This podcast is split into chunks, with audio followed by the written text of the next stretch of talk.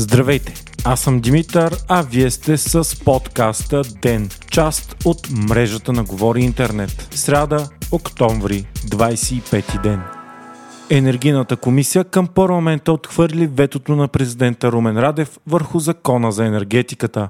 Промените, върху които Радев наложи вето, предвиждат пълна либерализация на пазара на електрическа енергия за битовите потребители до 2026 година. Това означава, че цените на домакинствата няма да бъдат фиксирани както до сега, а вместо това те ще бъдат на свободния пазар. Радев наложи ветото с аргумента, че това ще доведе до рязък скок на цените за потребителите. Председателят на енергийната комисия Делян Добрев от ГЕРБ заяви, че разбира аргументите на президента, но либерализацията е заложена в плана за възстановяване и е задължителна част от него, като имало време спорните текстове да бъдат променени. Отхвърлянето на ветото стана с гласовете на ГЕРБ, продължаваме промяната Демократична България и ДПС. Предстои решението да бъде гласувано и в парламента, в чиято програма беше назначено извънредно заседание този петък. Заседанието бе назначено от председателя на парламента въпреки нежеланието на ППДБ, тъй като освен ветото на Радев, ГЕРБ ДПС искат да се обсъжда и дерогацията на руския петрол и данъците на Лукол. От двете партии държат Лукол да плати стотици милиони свръхпечалба и парите да бъдат дадени за компенсация на потребителите при зареждане на гориво. Според ППДБ обаче това са предизборни популистски манипулации. Според Делян Добрев от ГЕРБ в момента правителство защитава интересите на Лукол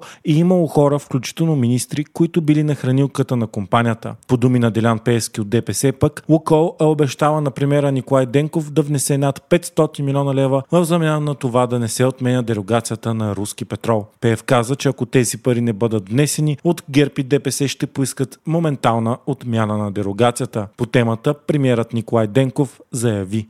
Това, което ясно съм казал, е, че Лукойл са поели ангажимент до края на годината да платят всички данъци, които се полагат съгласно нашето законодателство и да не се опитват да ги отлагат, тъй като имаше такива, такива възможности. Никога не съм казвал суми от типа на тези, които бяха лансирани от други участници в тази среща. Така че голяма част от информацията, която беше предоставена от други лица, всъщност е по-скоро дезинформация, отколкото информация. Съжалявам да го кажа, знам, че има очаквания, но правителството, аз лично, ние трябва да спазваме законите. Лукойл пое ангажимента да изпълни законите така, както са заложени в момента. Всякакви срокове от типа на една седмица отново са някаква дезинформация. По отношение на приказките за хранилки и други доста по-конкретни обвинения, отговорът е ясен. Завеждам дело срещу хората, които твърдят такива неща. Директно това вече съм го решил.